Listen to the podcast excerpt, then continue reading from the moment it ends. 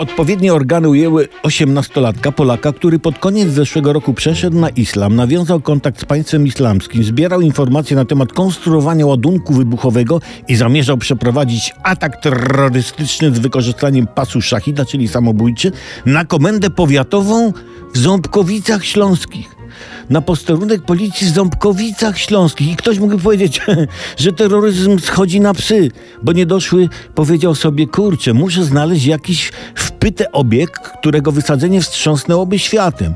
Długo szukał, patrzy, rozglądał się i oczom nie wierzy. Komisariat w Ząbkowicach Śląskich stoi jak mój. Hej, powiedział do siebie, to jest to. Jakiż wydźwięk międzynarodowy miałby ten zamach w Ząbkowicach? Z całym szacunkiem dla tej pięknej miejscowości. Powaga.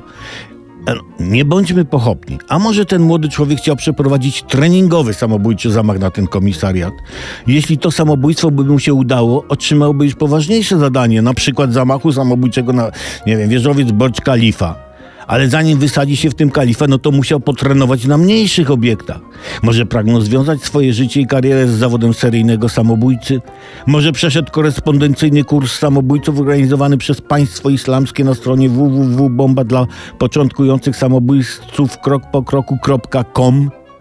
Jak zakomunikował państwu islamskiemu, że popełni zamach samobójczy w Ząbkowicach Śląskich, to oni się ucieszyli, bo nie mogli wymówić nazwy. Znaczy ważny obiekt, tak sobie pomyśleli.